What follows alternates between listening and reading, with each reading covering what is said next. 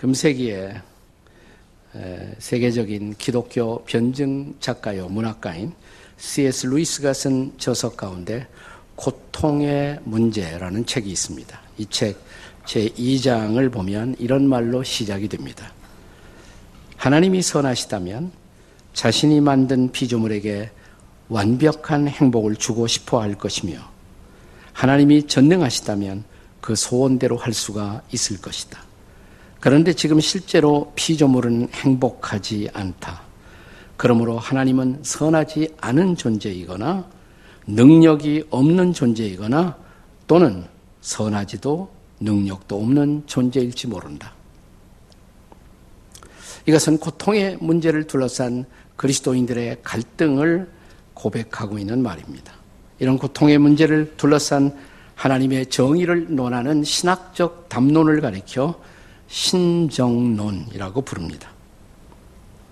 신의 정의의 문제, 영어로는 테오도시라고 말하는데 테오스 신이라는 단어와 디케 정의라는 단어의 합성어입니다.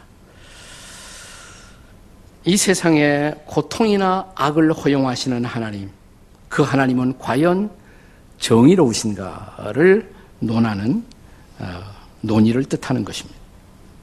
하나님이 전능하신데도 악이나 고통을 그대로 두신다면 그는 선하신 하나님이 아닐 것이고 그가 악이나 고통을 제어할 수 있는 능력이 없다면 그는 전능한 신이 아니라고 말해야 할 것인가라는 그런 딜레마가 포함되어 있는 말입니다. 기독교 역사 사상 가장 존귀하고 위대하게 쓰임을 받은 예수님의 제자가 있다면 사도 바울일 것입니다. 그런데 이 사도 바울에게도 원인을 알 수 없는 육체의 가시, 육체의 고통이 있었습니다. 7절의 말씀을 함께 같이 읽도록 하겠습니다. 7절 다 같이 시작. 여러 계시를 받은 것이 지극히 크므로 너무 자만하지 않게 하시려고 내 육체의 가시, 곧 사탄의 사자를 주셨으니 이는 나를 쳐서 너무 자만하지 않게 하려 하십니다. 여기 사용된 가시라는 말은 조그만 우리를 괴롭히는 그 작은 가시라는 말이 아니고요. 가시라는 말이 히라버의 스콜롭스라는 단어인데 이것은 뾰족한 막대기를 뜻하는 것입니다. 그래서 막 막대기로 쑤셔대는 무섭고도 처절한 고통을 뜻하는 그런 말인 것입니다. 바로 그런 고통을 안고 바울이 살았다는 것입니다. 성경학자들은 바울에게 있었던 이 가시의 정체가 무엇인가를 둘러싸고 많은 논의를 해왔습니다. 어떤 정신적인 질병일 수도 있고 아니면 그를 둘러싸고 있는 어떤 곤란한 문제일 수도 있고 혹은 그를 괴롭히던 어떤 육체적 질병을 뜻할 수도 있다고 생각했습니다. 오늘 대부분의 학자들은 그것이 아마도 육체적 질병이었을 것이라고 생각합니다. 바울에게 말라리아라는 열병이 있었다는 그런 견해부터 시작해서 바울에게 간질이 있었다고 주장한 학자들도 있었습니다. 그러나 보다 보편적인 견해는 바울의 평생을 괴롭힌 안질이 있었다는 견해입니다. 바울이 다메섹 도상을 갈 때 강렬한 빛이 내렸죠 해서 어, 바울의 회심이 이루어지잖아요. 그때 그가 경험했던 강렬한 빛이 아마도 평생에 고칠 수 없는 어떤 질병으로 안질로 남았을 것이다. 라는 견해입니다. 갈라디아서 4장 14절과 15절에 이런 견해를 지지하는 것으로 보여집니다. 같이 한번 읽어보겠습니다. 시작. 너희를 시험하는 것이 내 육체에 있으되, 그 다음 15절에요. 너희가 할 수만 있었더라면 너희의 눈이라도 빼어 나에게 주었으리라. 너희가 볼 때 시험거리가 바로 내 육체 가운데 있는데 정말 너희들이 눈이라도 빼어 나에게 주고 싶어 했을 것이다. 바울의 아마도 안질의 질병을 간접적으로 시사하는 말씀이었다고 생각이 됩니다. 이것은 갈라디아서 6장 11절에도 한 번 더 다른 표현으로 어, 등장하고 있습니다. 갈라디아서 6장 11절 같이 읽습니다. 시작. 내 손으로 너에게 이렇게 큰 글자로 쓴 것을 보라. 네. 네. 눈이 시력이 안 좋았기 때문에 작은 글자로는 소통할 수가 없어서 아마도 큰 글자. 어, 여러분들 이제 늙어가면 성경이 큰 글자 성경으로 이렇게 변합니다. 네, 바울에게 아마도 이런 어떤 안질의 문제가 그를 평생 괴롭혔던 것으로 보여집니다. 그러니까 시력에 핸디캡이 있었던 거예요. 오늘은 우리가 특별히 new family 주일로 이렇게 보내고 있는데 우리 주변에 핸디캡을 가진 많은 사람들이 있잖아요. 육체의 핸디캡, 혹은 정신의 핸디캡, 혹은 문화적인 핸디캡. 한국이라는 다른 문화 속에 와서 고생하는 사람들, 또 탈북자, 아, 이런 사람들을 또 홀로 사는 분들을 우리의 새로운 가족으로 우리가 품어야 할 그리고 그들을 위해서 기도해야 할 책임이 있다는 것을 우리가 생각하는 주일입니다. 자, 이런 육체의 시험거리, 질병의 고통과 더불어 우리가 싸워야 할 때, 그때 우리가 할 일은 뭘까요? 다시 말하면, 육체의 가시. 그러면 어떻게 하면 좋겠습니까? 첫째로, 무엇보다 이 가시가 떠나가기 위해서 우리는 기도해야 할 것입니다. 그게 우선적으로 할 일이에요. 자, 바울도 그렇게 했죠. 8절입니다. 8절 말씀을 함께 같이 읽습니다. 시작. 이것이 내게서 떠나가기 위해서 내가 세 번 죽게 간구하였더니 몇 번 기도했다고요? 세 번 죽게 간구하였더니 세 번만 기도했다는 말 같지는 않아요. 아마도 바울이 그 문제를 위해서 작정하고 작심하고 기도한 횟수가 세 번이 아니었나 싶습니다. 그리고 그것은 예수님을 본받은 것이 아니었을까. 예수님이 겟세마네 동산에서 기도할 때도 세 차례 나누어서 기도하신 것을 우리가 볼 수가 있습니다. 또 광야에 들어가서 공생애를 감당하기 위해서 기도할 때도 세 차례 시험을 받으면서 세 번씩 기도하신 것을 볼 수가 있는데 혹시 그래서 세 번 기도하지 않았을까? 그렇다고 해서 우리가 어떤 문제에 대해서 꼭 세 번만 기도하자 이런 결론을 내리는 것은 위험합니다. 바울의 평생에 걸친 기도 제목이 있어요. 예를 들어서 자기 이스라엘 민족들이 구원받는 것. 이것은 그치지 않는 내 평생의 고통이다. 바울이 그런 고백을 했잖아요. 그러니까 그런 제목도 있어요. 그러나 어떤 기도 제목의 경우, 아, 특별히 자기 육체의 질병을 둘러싸고 바울이 작심하고 세 차례 걸쳐 기도했던 것으로 보여집니다. 그리고 이 세 차례 걸친 기도 후에 바울은 중대한 어떤 하나님의 대답을 통해서 그 기도의 결론을 정리하고 있는 것입니다. 아, 실제로 바울이 다메섹 도상에서 회심한 직후에 그 강렬한 빛을 받았을 때 처음에 다소간 바울이 실명 상태에 들어갔던 것으로 보여집니다.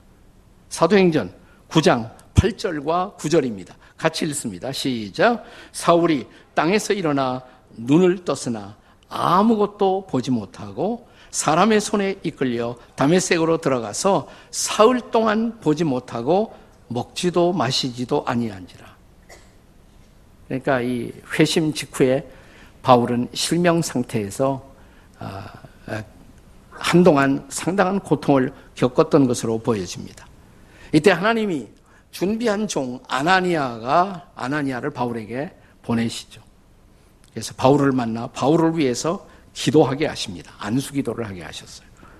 사도행전 9장 17절이야 19절입니다. 한번 계속 읽습니다. 같이 시작. 아나니아가 떠나 그 집에 들어가서 그에게 안수하여 이르되 형제 사울아 주곧 내가 오는 길에서 나타나셨던 예수께서 나를 보내요 너로 다시 보게 하시고 성령으로 충만하게 하신다 하니 그 다음 즉시 사울의 눈에서 비늘 같은 것이 벗어져 다시 보게 된지라 일어나 침례를 받고 음식을 먹음에 강건하여 지니라. 네. 그러니까 여기서 일단 바울이 치유를 경험하는 거죠. 그래서 아무것도 보지 못하다가 일단 볼 수 있는 상태로 어, 하나님의 응답을 경험합니다. 어쩌면 바울이 처음으로 경험했던 치유의 기적이었을 것입니다. 나그 다음 바울이 안티옥 교에서 선교사로 파송을 받으면서 이제는 바울은 어, 선교의 현장에서 만나는 많은 사람들을 위해서 기도하는 자가 됩니다. 그리고 수많은 기도의 기적이 바울을 통해서 드러나게 됩니다. 자, 특별히 사도행전 14장 9절과 10절을 한번 같이 읽습니다. 읽습니다. 시작. 바울이 말하는 것을 듣거늘 바울이 주목하여 구원받을 만한 믿음이 그에게 있는 것을 보고 큰 소리로 네 발로 일어서라 하니 그 사람이 일어나 걷는지라.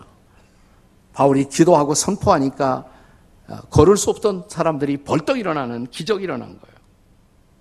자, 사도행전 20장에 보면 어, 유도고란 청년의 사건이 일어납니다. 3층으로 된 다락방에서 바울의 설교를 듣다가 졸아서 떨어집니다. 여기도 졸면 떨어질 수 있는 가능성이 아주 많은 곳입니다. 네. 떨어져 죽었어요. 네, 바울이 가서 그를 위해 기도하죠. 살아납니다. 그런 기적도 일어나요. 자, 사도행전, 네, 나는 살리는 능력이 내가 없으니까 제발 죽지 마시기를 바랍니다. 네. 또 사도행전 28장에 보면 밀리데라는 섬에서 뱀의 독을 다스리는 기적을 행하는 바울의 모습을 봅니다. 또 그 섬에서 가장 지체가 높은 관원이었던 보블리오를 만나요. 그 부친이 열병과 이질에 걸렸을 때 그를 위해 안수 기도해서 고치는 기적을 행합니다. 여러 케이스에서 바울은 기적의 방편이었고 기적의 도구로 쓰임을 받습니다. 사랑하는 여러분, 병든 자를 위해서 기도하는 것은 예수님이 이 땅에 계실 때 예수님이 먼저 보이셨던 모범이죠. 그리고 예수님의 지아들이 모두 기적을 어, 행하시면서 이런 병자를 위해서 기도하는 어, 그런 거룩한 공동체의 사명을 수행했던 모습들을 볼 수가 있습니다. 자, 사도 야고보도 야고보서 5장 14절 15절에서 우리에게 이렇게 가르치고 있습니다. 자, 같이 읽겠습니다. 시작. 너희 중에 병든 자가 있느냐? 그는 교회의 장로들을 청할 것이요 그들은 주의 이름으로 기름을 바르며 그를 위하여 기도할지니라. 그 다음 믿음의 기도는 병든 자를 구원하리니 주께서 그를 일으키시리라. 혹시 죄를 범하였을지라도 사심을 얻으리라. 믿으십니까, 여러분? 네, 믿음의 기도는 병든 자를 구원한다, 일으킨다. 그래서 육체의 질병이 왔을 때 그것을 낫기 위해서 기도하는 것, 육체의 가시가 떠나도록 기도하는 것, 이것은 성경적인 것이에요. 아프십니까? 기도하세요. 또 교회 지도자를 청하여 함께 기도하십시오. 지극히 성경적인 일입니다. 지체하지 말고 치유하시는 하나님의 능력과 은혜를 구하시기 바랍니다. 그러나 이제 두 번째가 중요합니다. 자, 그 가시가 떠나도록, 고통이 떠나도록 기도했는데 그 가시가 떠나지 않아요. 어떻게 할 것인가? 여기 두 번째 바울이 보여줬던 중요한 부분입니다. 그것은 떠나지 않는 가시를 허용하신 이유를 발견해야 한다는 것이에요. 떠나지 않는 가시를 허용하신 하나님의 이유를 발견하십시오. 우리 믿음의 사람들이 믿음으로 기도할 때 그것이 치유를 가져온다. 우리는 보편적으로 이 치유를 믿습니다. 나 그럼에도 불구하고 우리의 기도에도 불구하고 내가 원하는 우리가 원한 치유가 일어나지 않았을 때는 어떻게 해야겠습니까? 이것이 우리의 물음이에요. 자, 바울이 세 번에 걸친 작정 기도를 했음에도 불구하고 그가 원했던 대로 자기 육체의 괴롭히는 가시가 떠나지 않자 바울은 어떻게 했을까요? 아마 기도하면서 자연스럽게 바울의 기도는 이렇게 바뀌지 않았을까? 하나님, 제가 이렇게 기도하는데 이 가시가 떠나지 않는군요. 이 고통이 떠나지 않는군요. 이 고통을, 이 가시를 허용하신 어떤 이유라도 있습니까? 당연히 이런 질문을 했겠죠. 그리고 마침내 그 이유를 발견하게 되었다는 사실이에요. 그것이 바로 7절의 고백입니다.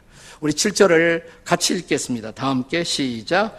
여러 계시를 받은 것이 지극히 크므로 너무 자만하지 않게 하시려고 내 육체의 가시 곧 사탄의 사자를 주셨으니 이는 나를 쳐서 너무 자만하지 않게 하려 함이라.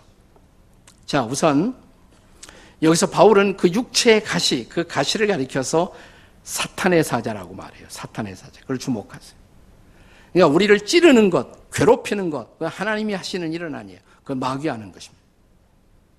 하나님이 그것을 허용하신 것은 사실이에요. 왜 허용했어요? 기도 가운데서 그 이유를 바울이 발견했다는 것이에요. 한마디로 그것은 나를 자만하지 않게 하시려고. 옛날 번역에는 자고하지 않게 하시려고. 자만하지 않게 하시려고. 혹은 교만하지 않게 하시려고. 그것이 바울의 발견이에요. 바울의 대답입니다. 자, 다시 들어보세요. 내가 지금까지 여러 계시를 받은 것이 지극히 크므로 바울을 통해서 많은 성경이 쓰여졌잖아요. 수많은 계시가 주어졌어. 하나님은 그를 특별한 종으로 쓰셨습니다. 1세기에 기독교 교회의 foundation이 전 세계를 통해서 놓아지는 가장 중요한 기초를 닦는 하나님의 사도였습니다. 이런 위대한 사람 바울, 바울이 건강까지 했었더라면 바울은 내가 혹시 신적인 존재가 아닌가 자기를 신적 존재로 착각할 가능성이 있었던 사람, 그게 바로 바울이에요. 그래서 어떻게 해요? 하나님은 나를 자만하지 않게 하시려고. 다시 말하면 나를 겸손하게 하시려고 육체의 가시를 허용하셨다라는 사실입니다. 바울이 자기가 하나님인 줄 착각하고 마침내 하나님 앞에 도전하다가 하나님의 우상이 되어 살아가는 것보다는 차라리 육체의 가시를 갖고 고통스럽지만 기도하면서 이 가시를 극복하면서 겸손하게 하나님의 사명을 감당하는 것, 하나님 보시기에 그것이 더 나은 삶이라고 하나님이 판단하신 것이죠. 그래서 가시를 주셨다는 거예요. 그대로. 성 어거스틴도 종종 하나님이 나를 겸손케 하신 이유, 그가 나중에 그도 위대한 하나님의 사람으로 쓰임을 받았지만 그의 젊은 날 수많은 방탕함과 수많은 육체의 가시가 그를 괴롭혔습니다. 어거스틴이 그의 유명한 고백론에서 회심 후에 이런 고백을 합니다. 주께서 내게 주를 두려워하는 마음을 주시어 내 교만을 꺾으시고 내 목을 길들여 주의 멍에를 매도록 하셨나이다. 어거스틴의 고백이에요. 어느 날 그의 제자가 그에게 와서 이런 질문을 합니다. 선생님, 그리스도인이 붙잡아야 할 덕 가운데 가장 중요한 덕은 무엇일까요? 어거스틴이 이렇게 대답합니다. 첫째는, 첫째는요, 겸손이고, 둘째는, 둘째는요, 겸손이고, 셋째는, 셋째도 겸손이다. 이런 유명한 대답을 했습니다. 그리고 어스틴은 또한 이런 말을 자주 자기 주변 사람들에게 가르치고 강조하고 설교로 남기기도 했습니다. 이런 말을 했어요. 천사를 마귀 되게 한 것, 그것이 교만이고 사람을 천사 되게 하는 것, 그것이 겸손이다. 천사를 마귀 되게 한 것, 그것이 바로 교만이고 사람을 천사 되게 하는 것, 겸손이다. 천사 되고 싶으세요? 옆에 사람한테 겸손하세요. 한번 해보세요. 겸손하세요. 마귀 되고 싶으세요? 간단해요. 교만하시면 돼요. 교만하시면. 네.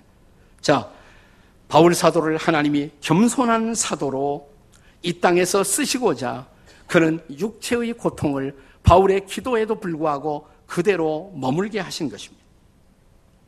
그 뜻을 알게 하신 것입니다. 그걸 이따 알고 나니까 바울이 그것을 견딜 수 있었어요. 그러나 바울의 기도는 거기에서 멈추지 않습니다. 세 번째가 중요합니다. 셋째는 이 가시를 압도하는 은혜의 능력이 임하도록 기도하셔야 합니다. 내가 기도했음을 불구하고 그 가시가 떠나지 않는다면, 고통이 떠나지 않는다면, 우리가 반드시 구할 것, 가시를 압도하는 은혜의 능력이 임하도록 기도하십시오. 한번 따라서 하세요. 한번 읽어보세요. 세 번째로. 시작. 가시를 압도하는 은혜의 능력이 임하도록 기도하셔야 합니다. 네. 가시는 아파요. 힘들어요. 괴롭혀요. 그러나 이 가시를 압도하는 은혜가 임한다면, 그것을 견디게 하는 그리스도의 능력이 내게 임한다면, 그 가시가 아무것도 아닐 수가 있어요. 그 가시를. 자, 바로 그런 능력이 임하는 것입니다. 그런 은혜가 바울에게 임하는 것입니다. 이제 바울의 고백을 들어보십시오. 9절입니다. 다 같이 읽습니다. 9절 시작. 나에게 이르시기를 내 은혜가 내게 족하도다. 이는 내 능력이 약한 데서 온전하여 짐이라 하신지라. 그러므로 도리어 크게 기뻐함으로 나의 여러 약한 것들에 대하여 자랑하리니 이는 그리스도의 능력이 내게 머물게 하려 함이라. 아멘이십니까? 그렇습니다. 바울 사도는 자신의 가시, 자신의 그 연약함 때문에 오히려 주의 능력을 더욱 의지하게 되었고 그때마다 그때마다 그 가시는 아직도 나를 아프게 하고 있었지만 나그 가시를 압도하고 나에게 맡겨주신 하나님의 사명을 완수하는 일에 조금도 지장이 안 되도록 나는 그 하나님의 능력을 의지하고 일할 수가 있었던 것입니다. 바울이 그것을 체험한 거예요. 그래서 마침내 그는 10절에서 이렇게 선포합니다. 10절에 바울의 선포를 다 같이 읽습니다. 시작. 그러므로 내가 그리스도를 위하여 약한 것들과 능력과 궁핍과 박해와 곤고를 기뻐하노니 이는 내가 약한 그때가 강함이라. 아멘. 그러므로 여러분과 저를 찌르는 가시 그 고통이 그 아픔이 나를 힘들게 하거든 엎드리십시오. 그리고 은혜를 구하십시오. 이 고통을 압도하는 은혜를 달라고 능력을 부어달라고 기도하십시오. 그러면 주님이 그것을 감당하게 하실 것입니다. 그리고 여러분은 여전히 여러분의 인생의 놀라운 미션을 수행하는 삶을 살게 될 것입니다. 미국의 오클라호마주의 한 시골에 할아버지가 목사였던 그 집안에서 자라난 한 소년이 있었어요. 어려서부터 늘 교회 생활을 했죠. 근데 그는 아버지에게 한 번도 칭찬을 받아본 경험이 없어요. 늘 아버지 사랑의 굶주렸습니다. 그가 이제 중학생이 되었을 때 그는 중학교 다니면서 이상하게 그는 자기와 같은 동성 남자 소년들에게만 자기 마음이 끌리고 여성들에게 끌리지 않는 자신의 모습을 발견합니다. 동성애죠. 아버지 사랑 받지 못한 사람들이 거기에 빠질 수가 있어요. 네. 그래서 동성애에 빠져 들어갔어요. 대학생이 되었습니다. 오클라호마의 크리스찬 대학에 입학했지만 대학에서도 비밀리에 동성애 친구를 만나 사귀면서 자기 마음에 고통스러운 죄책감을 더해갑니다. 내가 이렇게 살면 안 되지. 나도 정상적으로 살아야지.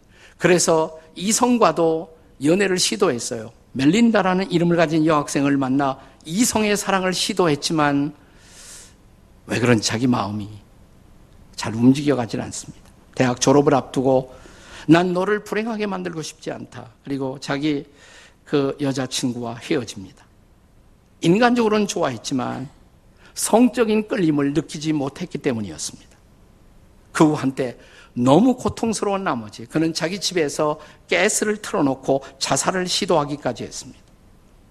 그가 깊은 절망 속에 빠져 들어갔을 때 그 무렵 전화 한 통을 받습니다. 제가 좋아하는 선배 크리스천이었는데 야, 내가 꿈을 꿨는데 말이야. 네 꿈을 꿨는데 놀랍게도 네가 작곡을 하더라. 그리고 네가 만든 노래가 온 세상에서 불리워지는 그런 꿈을 꾸었어. 근데 말이야. 우리 엄마도 똑같은 꿈을 꾸었어. 너 한번 작곡을 해보면 어떠니? 사실 그때 이 친구는 마지막으로 자기 동성애 문제를 해결하고 신앙을 바로잡기 위해서 신학교 갈 생각을 하고 있었어요. 근데 선배에게 이런 요청을 받고 이상하게 마음이 움직입니다. 그래서 그 집으로 들어갑니다. 우리 집에 와서 한번 한번 같이 살면서 너 음악 작곡을 해보라고. 그 식구들이 음악을 좋아하는 친구들이었어요. 집도 크고 좋은 피아노도 있고. 그래서 옮겨서 그 집에 들어가서 삶을 시작합니다. 따뜻한 사랑을 받으면서 이 좋은 조건 속에서 그는 피아노를 두드려 작곡을 시작합니다. 그 전에도 한 두세 곡 시도를 했습니다마는 이 격려를 받으면서 음악을 작곡해 보았어요. 그리고 이 따뜻한 신앙 가정의 격려를 받으면서 날마다 quiet time을 하고 성경을 읽고 그 무렵 그가 읽던 시편 사무엘서를 통해서 다윗의 생애를 읽어가면서 나도 다윗처럼 하나님의 마음에 합한 사람으로 평생을 살고 싶다는 소원이 생겼습니다. 하루는 그 가족이 다 콘서트를 가자고. 그 콘서트의 이름이 아, 사도행전 2장 콘서트였어요. Book of Act Chapter 2 콘서트였어요. 거기 콘서트에 갔다가 거기 찬양을 인도하는 찬양 인도자가 한참 찬양을 하다 말고 이런 말을 하더래요. 하나님이 고치지 못할 죄란 없습니다. 하나님이 용서하지 못할 죄는 없습니다. 다만 그 죄를 숨기는 것이 문제일 따름입니다. 여러분 가운데 죄를 드러내지 못하고 숨기면서 살아온 사람이 없습니까? 그가 당신의 죄를 용서하십니다. 오늘 밤 용서하기를 원하십니다. 그는 당신의 그 죄를 바로 십자가에서 담당하시고 돌아가신 것입니다. 그 앞에서 말씀을 듣던 이 친구가 아니 하나님은 예수님은 내 동성애의 죄까지 담당하고 돌아가셨구나. 그 사실을 처음으로 깨달아요. 그리고 그분은 부활하셔서 당신에게 새로운 삶을 주시기를 기뻐하십니다. 찬양하다 말고 그는 벌떡 일어나서 자기의 삶을 주님 나를 아신다면 당신이 나를 새롭게 할 수가 있습니다. 자기의 인생을 주님 앞에 드립니다. 그때 갑자기 그에게 놀라운 은혜가 부어져요. 마음 깊은 곳에서 동생을 향해서 움직이던 어떤 그 마음의 욕구와 끌림이 한순간에 그 죄인이 그 쇠사슬이 끊어지는 것을 느낍니다. 자유가 왔어요. 마음속에 놀라운 자유가 왔어요. 그 후에 그가 만든 찬양이 있습니다. 여러분이 방금 전에 그 찬양을 불렀어요. 약할 때 강함 대신에 나의 보배가 되신 주, 주 안에 있는 보물을 나는 포기할 수 없네. 주 나의 모든 것. You are all in all. 십자가 죄 사하셨네. 주님의 이름 찬양해. 주 나의 모든 것. 쓰러진 나를 세우고 나의 빈잔을 채우네. 이 사람이 바로 데니스 저니건이라는 이름을 가진 사람입니다. 데니스 저니건. 이 찬양의 작곡자예요. 작사자이기도 하고. 이 사건 이후에 그는 옛날 친구를 대학 시절에 자기가 좋아했던 친구 멜린다를 다시 만납니다. 새롭게 사랑을 시작합니다. 그리고 드디어 결혼을 합니다. 멜린다와 결혼을 해요. 결혼을 하고 자식을 낳습니다. 얼마나 낳았을까? 이만큼. 아홉 명의 자녀를 낳았어요. 아홉 명의 자녀. 그리고 그는 전 세계를 다니면서 하나님은 동성애도 고칠 수가 있다고. 그 동성애를 통한 그 어둠 속에서 우리를 풀어줄 수가 있다고. 그는 이 증언을 하면서 주님의 사랑을 증언하는 놀라운 하나님의 사역자가 되었어요. 여러분, 이 데니스 전에게 임했던 그 은혜, 우리에게 필요하지 않아요? 그에게 임했던 그리스도의 능력이 우리에게 필요하지 않아요? 데니스는 이렇게 말합니다. 자기는 지금도 그런 충동을 느낄 때가 있대요. 그러나 그것은 더 이상 내 인생을 절대로 지배하지 못한다고. 왜냐하면 내 모든 가시를 압도하는 주의 은혜가 임했기 때문에 그 능력이 나를 붙들고 있기 때문에 나는 옛날 삶으로 돌아갈 필요가 없다는 것입니다. 나는 오늘 밤 그 은혜가 오늘 이 아침에 동일한 은혜가 우리 인생의 자리에 임할 수 있기를 그리스도의 이름으로 축원합니다. 그 능력이 임할 수 있기를 바랍니다. 그 능력을 붙들고 일어나십시오. 그리고 새로운 삶을 출발하십시오. 주께서 저와 여러분의 삶 속에 놀라운 그분의 능력을 경험하면서 우리도 바울처럼 선포하게 될 것입니다. 내가 약할 그때가 강함이라고. 나는 이제 나의 약함을 자랑할 수가 있다고. 그것 때문에 은혜 받았고, 그것 때문에 기도했고, 그것 때문에 주의 능력이 내 인생 속에 임한 것입니다. 이 은혜가 함께하는 이 시간이 될 수 있기를 주의 이름으로 축원합니다.